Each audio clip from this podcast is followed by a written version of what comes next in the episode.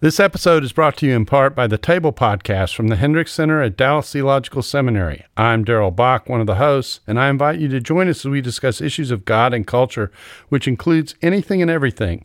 Listen on your podcast app or at dts.edu slash the table. This episode is brought to you in part by Richmont Graduate University. The field of mental health counseling is growing rapidly Richmont Graduate University can equip you to become a licensed professional counselor, integrating your faith into your clinical practice. Programs are offered in Atlanta, Chattanooga, and online. Apply today at richmont.edu.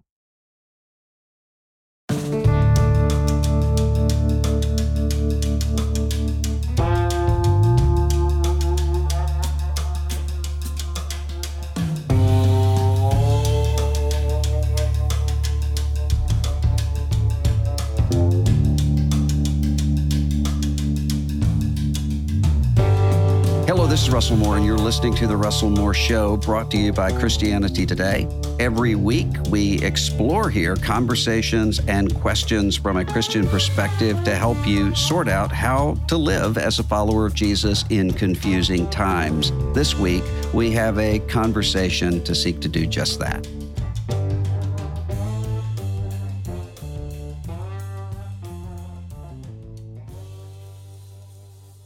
This week is the National Prayer Breakfast in Washington, D.C., and I am joined by United States Senator Chris Coons of the great state of Delaware, who is a co sponsor of the National Prayer Breakfast. Uh, he has done this uh, before uh, with my friend, uh, United States Senator James Lankford. It's a bipartisan event, Democrats and Republicans uh, working on this. And he and I talked a little bit uh, when we were together at uh, the gathering, uh, an event uh, earlier here in Nashville, about this year's National Prayer Breakfast, particularly in light of some of the heightened divisions going on in American life right now. Senator Coons, thanks so much for being on the Russell Moore Show. Um, thank you, Dr. Moore. Thank you, Russell, for a chance to be with you. Um, I really enjoyed our conversation in Nashville, and I'm looking forward to continuing it today.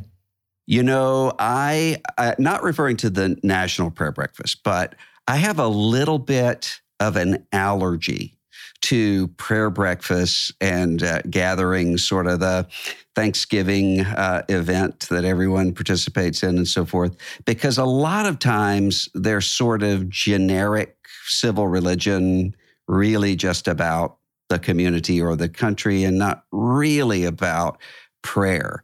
How am I wrong on that? And particularly, how's the National Prayer Breakfast different than that?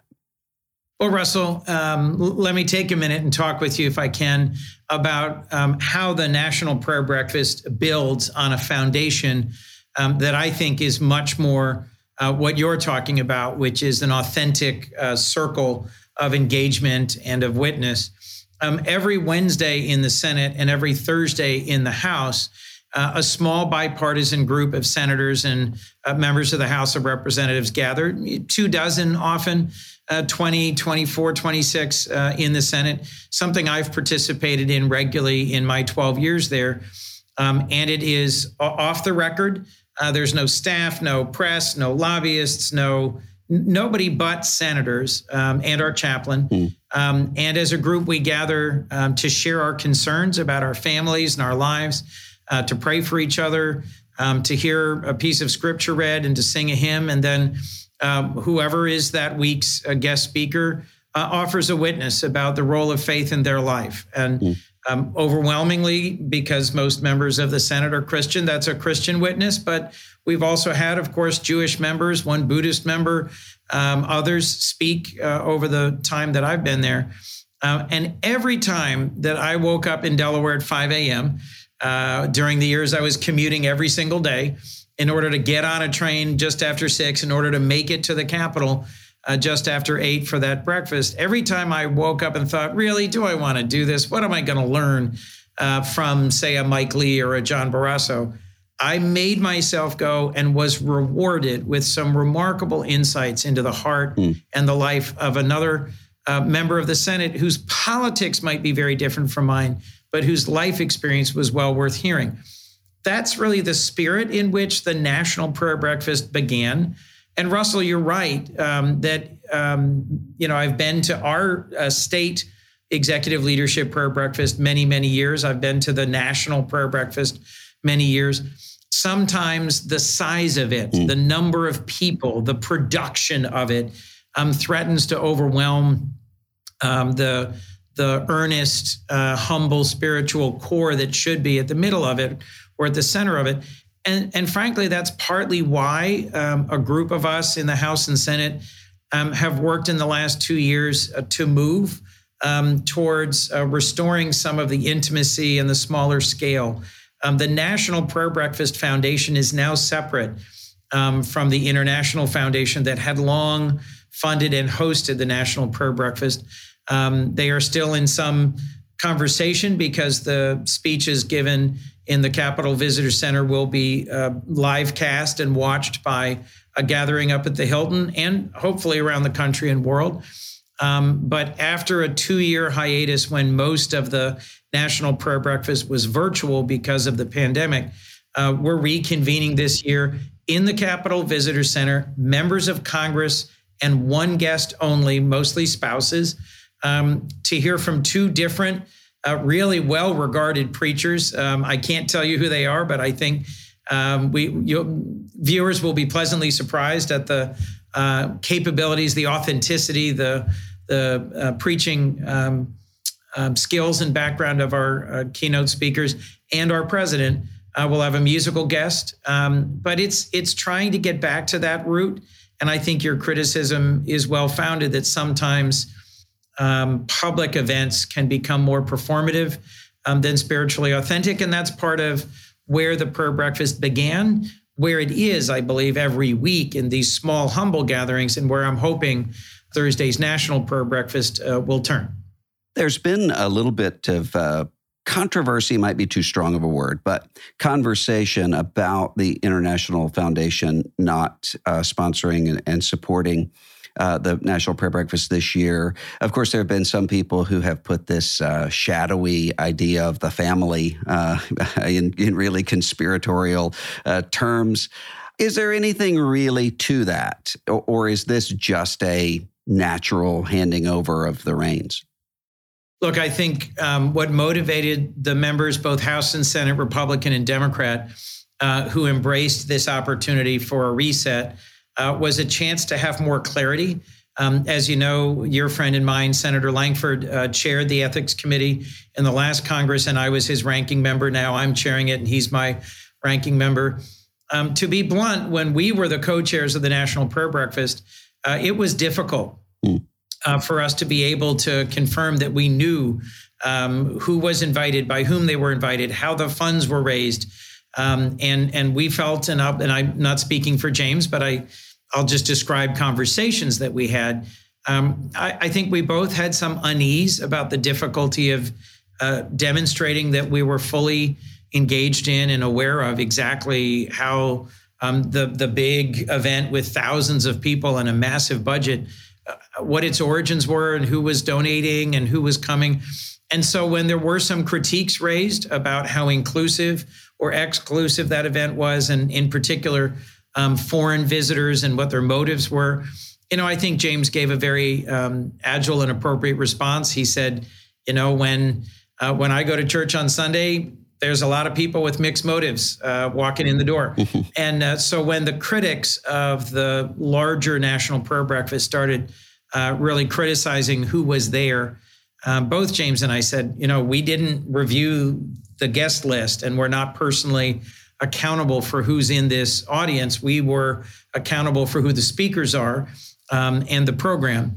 Unfortunately, Russell, over a number of years, the nation really only got to see the two minute clip or the 30 second clip of this president or that president, mm. this critic or that critic of the president.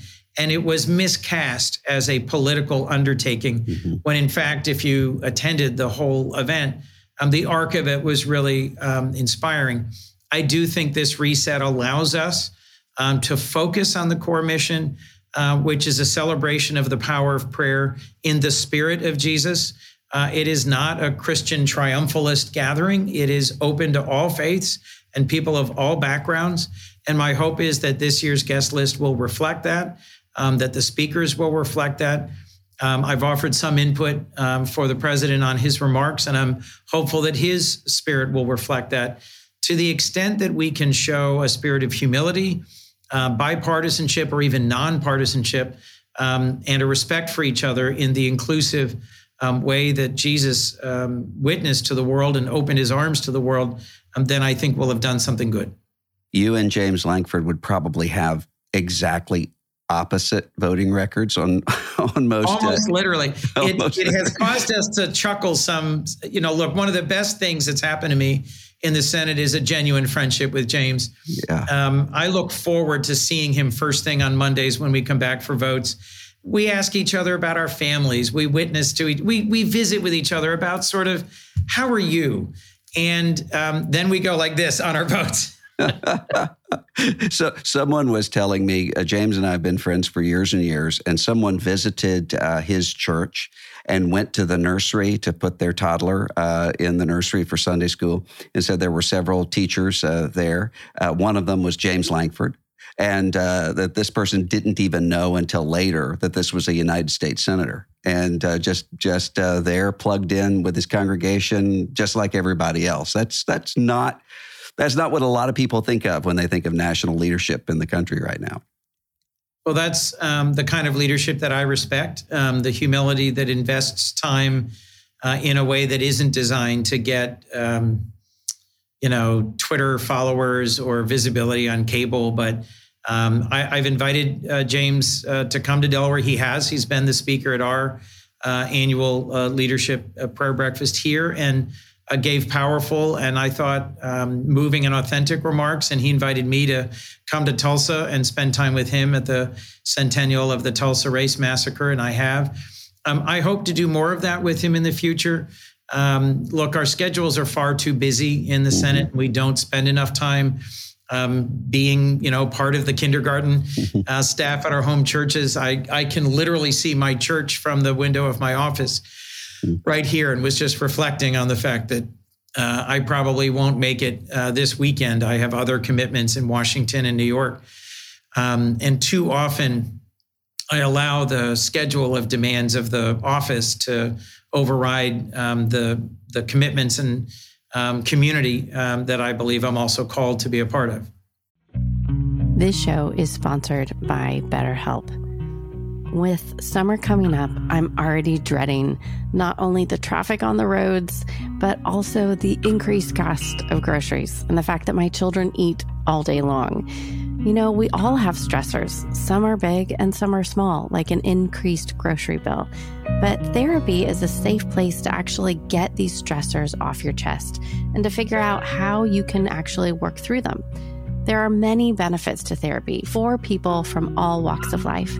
It's helpful to learn positive coping skills so you don't freak out about that grocery bill and how to set boundaries. Therapy can empower you to be the best version of yourself, and it isn't just for those who've experienced major trauma. If you're thinking of starting therapy, give BetterHelp a try. It's convenient, flexible, and entirely online. Just fill out a brief questionnaire to get matched with a licensed therapist.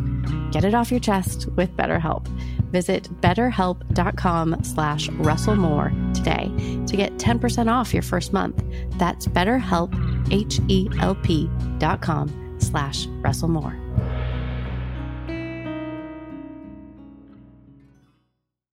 How is it in these gatherings of uh, senators, the weekly, not the big uh, public, but the, the weekly sort of prayer gatherings? I imagine it would be difficult to really have transparency and vulnerability when you know you're going to be in just a, a few minutes arguing against uh, one another on really important issues. Uh, and it, it's it could almost be, I would think, sort of letting down your guard with your opponents and your rivals. Is that difficult, do you think, for some people, or have you been able to figure out how to do it? Russell, that's you You've got your finger on it. That is exactly what makes it so powerful mm. is that you know you're standing up and and if you really embrace the opportunity, really unburdening your heart, really showing who you are to folks who maybe you don't spend a lot of time close and visiting with. And I still remember, I, you know, look, one of the rules about prayer breakfast is we don't talk in detail about what anybody says. Mm-hmm. So I'll talk about myself. The very, very first time that I spoke at prayer breakfast, I talked about my now late father and what a risk he took when I was a child to not just volunteer as part of a prayer ministry in my home church at our state prison, but to welcome to our home a convicted murderer who was a part of a, of a Bible study group in Delaware State Prison. And he had three young boys at the time. You know, when your parents do something, you just think, okay, well, that's just my parents doing it. It wasn't until I was a parent many, many years later that I had any idea what an act of humble courage that was. Uh, my mom also, um, through our church, volunteered to welcome a Vietnamese refugee family. This was in the mid 70s when there were, you know, thousands of uh, refugees from South Vietnam. Uh, Mr. Vien uh, had fought in the South Vietnamese army and was taken to a, a re-education camp uh, by the North Vietnamese and separated from his family and escaped and walked across Cambodia and Thailand and found his family. And so I'm, I, I spoke at prayer breakfast about the impact of these role models I had, and then about uh, how I was trying to apply the gospel and how I tried to live my life, and you know, with my wife, raise our kids, and things I've done in private life and public life. And at the end of it, um, so two things. At the end of that session, a senator came up to me, literally with tears in his eyes, and asked me to forgive him. Mm. And I said, you know, uh, tell me why. And he said, well, I believed everything that I heard about you from your opponent and on radio. And I thought you were a horrible human being, a Marxist, a crazy man, a leftist, a, you know, determined to destroy America. Uh, and I literally was praying for your defeat. Mm. Uh, I contributed to your opponent. Um, and now that I get a chance to actually hear you, um, I realized I was wrong. And I thought that was one of the most genuine moments of vulnerability uh, I've ever. And I said, of course. Um, and that that began a really strong friendship. To your point about how hard it is to throw a punch at each other, at least in in debate on the floor when you've held hands that morning in prayer. John Barrasso is one of the most talented and the most partisan uh, at floor debate. And uh, this literally happened to us. Um, we were doing a joint uh, TV interview on something um, when I'd spoken at prayer breakfast. And uh, all I remember is that, you know, we were going back and forth about this particular proposal. And I had the subjective sense of I said something and I thought, oh, nuts. I've stuck my chin out too far. He is going to clock me. I'd said something that really wasn't as what really wasn't what I meant to say, and I gave him a perfect opening. And I sort of winced, thinking, "Okay, here it comes," and he didn't. Mm. He changed the subject. And afterwards, I said, "John, you had a clear shot there, buddy. Come on, like, like what was that?" I, I said, "Is that because of this morning?"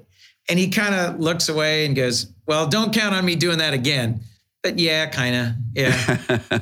I've had experiences like this where, um, you know, when my father died and I had to go to the floor of the Senate um, before I could go um, be with my family, the first two people who came up and gave me real hugs and words of comfort were conservative Republicans I'd met through the prayer breakfast. Mm. And um, I hope the same back. I hope that I was as good a, a, a you know, not a colleague in the Senate, but as good a, a real friend um, to them. Mm-hmm. Uh, one's lost his wife; she passed two years ago, and the other his father. And look, serving in the Senate, being in public life, it's hard. Mm-hmm. You're always on. People are always critical. Uh, no matter what you say, I'm, I'm sure in response to this podcast, I'll get dozens of critiques. Mm-hmm. Um, and one of the things that is special, Russell, about being a part of a weekly group that is vulnerable to each other is nobody else really understands um, the possibilities and the demands of this life. Uh, like other people who are trying to be faithful, trying to navigate um, the the calling that we share, um, and and yet you know comes at it from a different perspective. And there is a certain uh, grace or joy in being able to actually fellowship with people who maybe don't share your political agenda, but who maybe share um, your core concerns just as a husband and a father and a, and a, and a family member and someone trying to do right, um, even in such a difficult and divided moment for our nation. I was talking one time to a group of my sons uh, school uh, to sort of a career day kind of thing. And one of the students asked the question Don't you think it's kind of fake? The way these guys in the House and the Senate they they hate each other, but then they'll get up and say, "My distinguished uh, my distinguished colleague, the right honorable gentleman from wherever," uh, and I said, "Actually, I think maybe that was a problem before, but now it seems to me it's almost more dangerous for people who are on opposite sides of an issue to admit that they actually like each other. uh, and so, I mean, if if you have Nancy Pelosi standing up and saying, uh, "I'm praying for Ted Cruz right now, and I really like him as a person, even though we disagree. Or Ted Cruz getting up and saying, I really respect Nancy Pelosi as a person, even though we disagree. Both of them are going to get just barraged uh, with people in their bases saying, How dare you say something good? But does that seem to be getting worse in your view? Look, it is uh, on some level, you're absolutely right um, that. Um, things are sharper and more personal, and many of us uh, represent a base that expects us to throw punches rather than extend open hands. Um, but bluntly, um, you know, I, I, can really only speak for myself because I'm responsible for my conduct. Um, one of the reasons that um, when I was asked to co chair the prayer breakfast uh, by Tim Kaine, who was then running for vice president, to stand in his place, and, you know, the unexpected outcome from my perspective was that President Trump was elected. Uh, and I went through with it with John Boozman. One of the reasons I asked President Trump for the opportunity to pray for him and was comfortable and confident doing so on what was a nationally televised moment um, was that I, I genuinely um, was praying for um, his heart to be opened and touched from my perspective, um, the order he had just signed, um, uh, barring uh, refugees from certain countries, uh, was an unfortunate decision. I wasn't praying, I did not use the words or the content of what I said to try and argue a point. I was simply saying, um, you know, this is our president. Please, um, Lord, um, open his heart and and uh, and support him in the service. And yeah, I got a ton of criticism for that. I got mm-hmm. a lot of folks incoming saying, "How can you possibly be seen praying with this man?" And I said to many folks, "Did you not ever hear of the phrase pray for your enemies?" Mm-hmm. Um, President Trump is a political opponent, um, but the goal here is to try and help break down the barriers of who we see as enemy Mm. Um, and one of the things um, I've encouraged President Biden in saying over and over, and and this comes from him, it's not from my saying it to him. Um, when he's talked about the the battle for the soul of our nation, um, to also as much as he can demonstrate um, that for him that also requires a certain humility and a certain willingness to say this person, um, while they are a political opponent and have different policy priorities. They're not my enemy. In fact, I think he said that in his inaugural address that we need to see each other as being Americans first and being fellow citizens first and as opponents last and be willing to have a spirit of, of compromise and of um, commonality. I do think we're in a dangerous moment for our country, Russell, exactly as you identified, in that even saying that, you know, James Lankford is a genuine friend and I enjoy his company or that you know, I can give you a list of several. There's a number of Republicans I really enjoy and I like working with and traveling with. I just went to the border two weeks ago with a bipartisan group of eight senators, Cornyn and Tillis and uh, Chris Murphy and I and, and, many others, Sinema and Kelly and uh, Moran um, and Lankford. Um, and every single meeting we were in, every meeting we were in, in both places, Yuma um, and uh, and El Paso, the folks there started by saying, We've had lots of visitors. We've never seen a bipartisan delegation come here. Mm. And I was so struck by that, that they were all encouraged by the fact that you know, from John Cornyn to Chris Murphy, you had this whole range of senators trying to listen to what their problem was. Russell, I remain hopeful that your average American, um, n- not those who post the most on social media, mm-hmm. not those who yell the loudest on cable, but I remain convinced that your average American actually wants us to solve problems mm. more than we fight with each other. You and I would agree on a lot of things, including probably um, migrant children, refugee uh, children coming across the border, those sorts of questions. One one area I think where we would disagree is it happens to be one of the most explosive issues in the country right now after the Dobbs uh, decision, repeal, overturning uh, Roe versus Wade earlier this summer, and that's the issue of uh, abortion. As a religious, uh, church going person, are you bothered at all as someone who um, who supports uh, the right to abortion? Does that is that something you wrestle with? I suppose is what I'm I'm asking. There's a whole series of things, Russell, that I wrestle with. Um, that as I went through divinity school and took classes in Christian ethics or gospel ethics, and um, as I read um, scripture and try my best to be a faithful person, um, I recognize, and I would hope others recognize, um, that the gospel is not a political tract. It does not deliver a clear agenda that says, of these things, you must make your first priority, and of these things, um, you know, people of faith should have nothing to do with it or be concerned about it. Um, there are scripture passages, as you know, that um, condemn, for example, swearing or blasphemy or adultery, uh, for which we no longer stone people. Um, and the, the scriptural passages, in my view, about poverty, about inequality, about how we treat the stranger among us um, are abundant and clear. And so the way I look at this, um, I have to make choices. I think everyone who chooses to be um, an identified Republican and part of that agenda has to make choices. And I think every Democrat has to make choices and say, okay, out of the things that I find in scripture that we're called to do, I really, really believe this is our number one and two and three and four priority.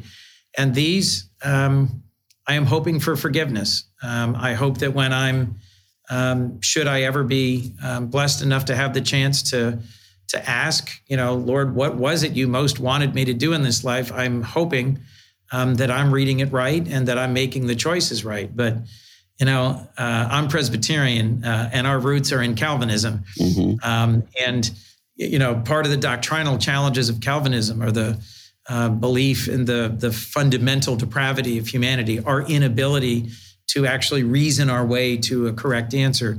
And so from that comes in my heart a sense of um, reliance on unearned grace um, and an undeserved calling. So um, I'm giving you an imprecise answer, which is um, there are a number of things that trouble me uh, where co religionists, people who share uh, my sense uh, of our place in the world and have what I'd call a kingdom perspective, we reach very different conclusions about what are the top issues in terms of the role of government, the role of government in reaching into people's private lives.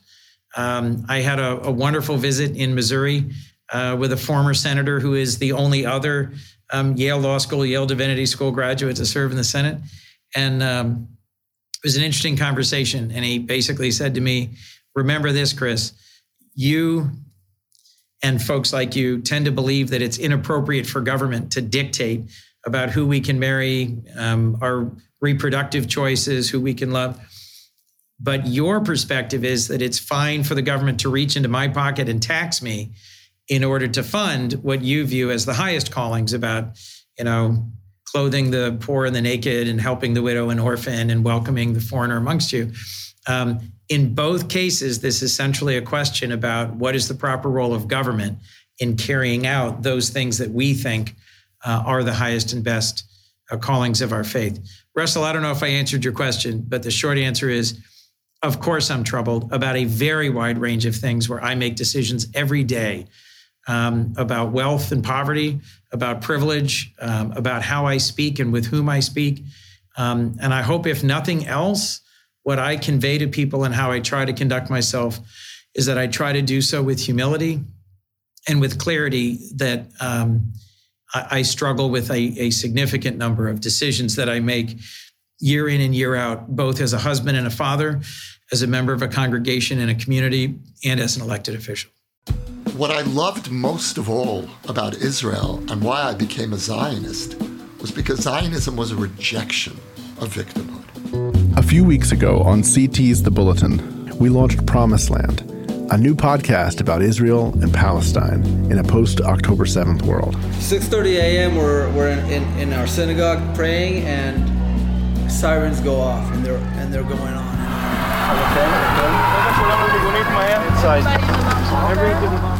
Based on interviews and conversations captured on the ground in Israel last November, it's an exploration of the spiritual, political, and historical roots of the conflict.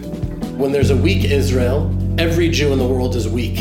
And why should uh, a Russian Jew who has nothing to do with this land come come here? Why? I mean, if you want, you can give them Texas. You love them so much. I am alive because I wasn't. I, I didn't come home, but they, all my friends that were here were murdered. Here, here, over there. This week, Promised Land moves to its own feed. You'll find links in the show notes, so if you haven't heard it yet, you can go catch up and catch the new episodes as they come all in one place. I suppose one of the things that strikes me is that it's it's really a temptation for all of us to make invisible the stranger among us. And, and it's really hard in a tribal time when it's really difficult for some conservative Republicans to say, migrant kids, refugee kids, we need to pay attention to them. And it's really hard, it seems, in the Democratic Party now to say, the unborn child is our neighbor, and we ought to be able to find nonviolent means to love both mom and, and child. I think that's a maybe that's a challenge in front of us uh, in the years to come. Do you think, if you think about the way that the, the 2016 and 2020 elections uh, just seemed uniquely dividing. Uh, churches, families, people don't speak to each other uh, after those elections. And I think a lot of people thought if we get past the Trump era, that things will cool down, and they don't seem to be cooling down. As we come into 2024, is that going to happen all over again? Uh, first of all, and second of all, I know you're you're close friends with uh, President Biden. Do you think it's time to turn the page and not have two 80 year olds uh, running for president, but uh, in both parties to hand things over to a new generation? That's Russell. That's called a leading question. um, I think I know your view on this. Um, I will tell you. You know, it's funny you mention it. I, I literally earlier today uh, was talking uh, with a friend about um, one of my best friends from high school. You know, someone who I had all those experiences you have as a teenager, um, and who later was my housemate. We lived together for several years. I was in his wedding. Um, you know, like we were that close um, over over the 2020 election has just completely um, severed all ties with me. He he was very angry and uh, mistakenly believed that the election was stolen, that I somehow facilitated a stolen election.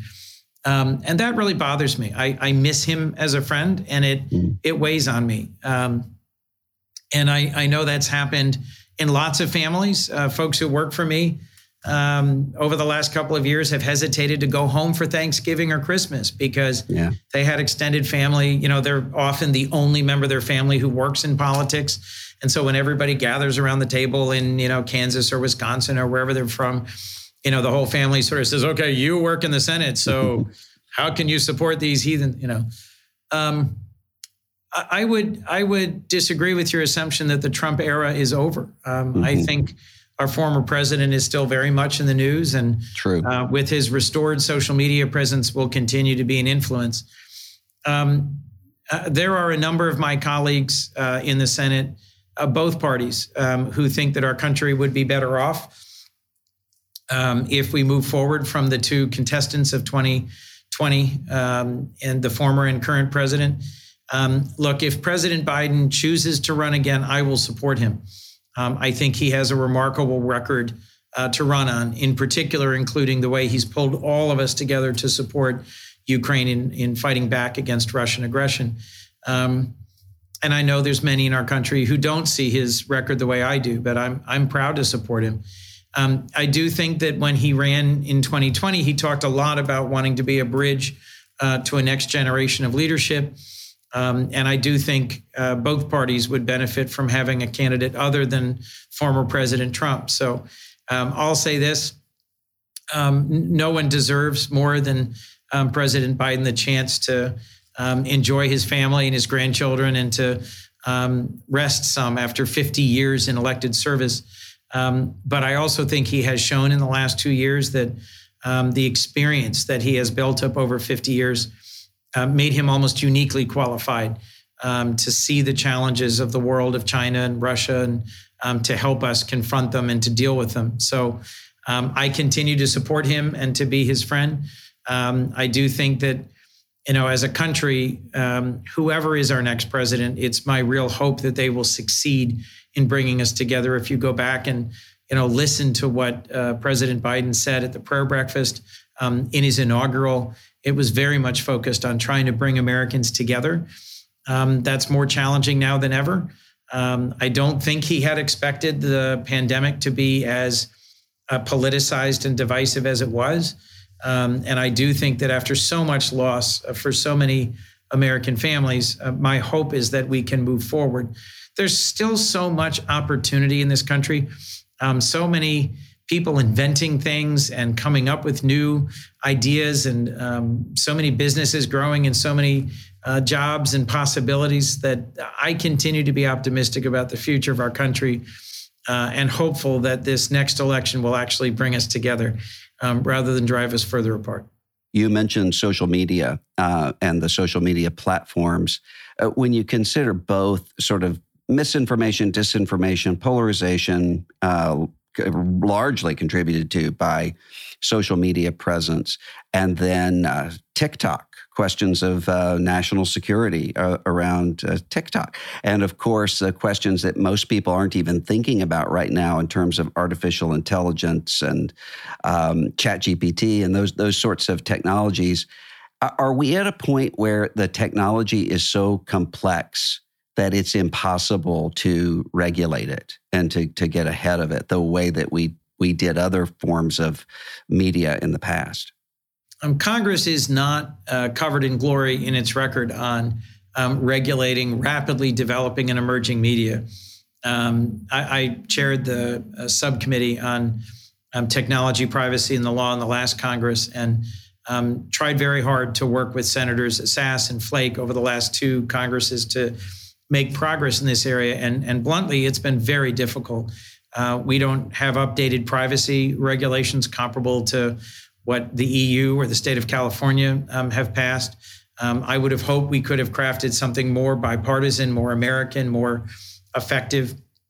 Um, when you talk about the next chapter, which is artificial intelligence, quantum computing, uh, semiconductors, um, President Biden and uh, a number of our national security leaders are trying very hard um, to step up to the very real challenge presented by China um, and China's advances in these fields. Um, we used to, decades ago, think about technology as being national security or purely commercial. Today, the number of technologies that are truly dual use that impact both um, our private lives uh, and our national security have grown. You referenced TikTok as a, a Chinese uh, origin social media platform. Um, one of uh, Senator Hawley's bills that actually was adopted unanimously at the end of the last Congress was uh, preventing or forbidding TikTok to be downloaded onto government owned phones and um, computers. Um, I think that was the right thing. Uh, and bluntly, I think we need to know more about how the algorithms that drive social media platforms contribute to our distraction and division. Um, Senator Portman and I had a bill in the last Congress to try and do that, to uh, get under the hood of social media platforms and help um, the average American know what in our gut we think is right. Is right. Most of us as parents are concerned about the impact of Instagram um, on our children and their sense of self. Uh, most of us who live in politics have seen um, the ways that social media platforms, Twitter, Facebook, others, uh, drive polarization. Uh, we're not doing a great job of regulating Um, your question really, Russell, was is it beyond our ability to regulate? Um, and although uh, although I'm part of a denomination with Calvinism at its root, I do still believe in the potential um, of compromise and of rational discourse and of our uh, capacity to regulate. Although you know that's the whole underpinning of democracy is it depends not on a few uh, technocrats at the top, but on the will of the American people. The number of constituents, parents, colleagues, friends here in Delaware who've said to me, I'm really worried about what social media is doing uh, to my kids, to our community. Um, that says to me the American people are ready for us to act on this, um, and we need to step up and be deserving of their concerns. You are the only other senator, United States senator, I have talked to about total depravity and tulip. Uh, the other being Ben Sasse, who of course is now uh, president of the University of Florida. Before before you go, uh, we have uh, listeners across the political spectrum, uh, left to right, uh, and how how could all of them be praying for you? Um, look, I would just um, be grateful for anyone who's willing um, to include me in their prayer list um, just pray that I might um, continue um, to to be um, safe and that my family is safe. Um, this is a difficult time. If you've talked with Senator Sasse, many of us are concerned about our safety. Um, that I might have humility and that my heart might be opened and be touched, and that my constituents might understand. sometimes I think there's a real tension between being an elected official um, many of my colleagues don't talk about their faith because they don't want to have constituents feel um, distanced from them or disconnected from them or worry that they have a, a moral agenda or a personal agenda that doesn't fit with serving them well. Um, I made a choice early on when running to, to tell people that my faith informs my service, um, but that I try to serve in a way that um, is still respectful of people of many faiths and those who have no faith. Um, so um, I would welcome prayers across all of that. I know that was a very long list. Um, and in the end, I, I think scripture teaches us that it is simply the, the, the act of humility and of worship and, and, and prayer. And we should have confidence that God knows uh, those things which we ask for his help with. Senator Chris Coons, best wishes to you as you lead the National Prayer Breakfast this week. And uh, thank you, sir, for being with us today. Thank you, Russell. Thank you, Dr. Moore. Wonderful to be on with you. Thanks for listening. Links are always in the show notes for resources mentioned in this episode, including a link about how you can have a trial membership to Christianity Today. Be sure to subscribe to the program, send an episode along to a friend who might benefit from it, and leave us a review when you can. It helps other people to find the show wherever you listen to podcasts. I'm Russell Moore, and this is The Russell Moore Show from Christianity Today.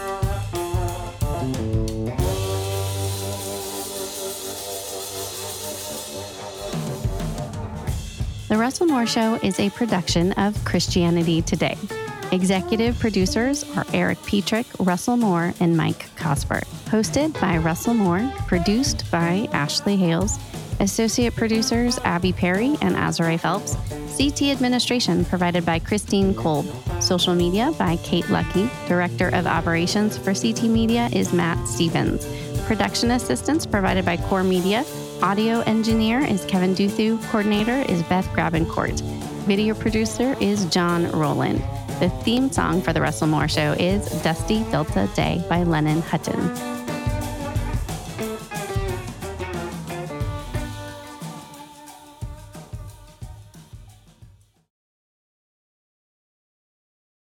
This episode was brought to you in part by the Better Samaritan Podcast, where Jamie Aten and Kent Annan discuss everything from simple acts of kindness to complex humanitarian challenges with their guests. Want to learn how to faithfully do good better? Find insights at The Better Samaritan.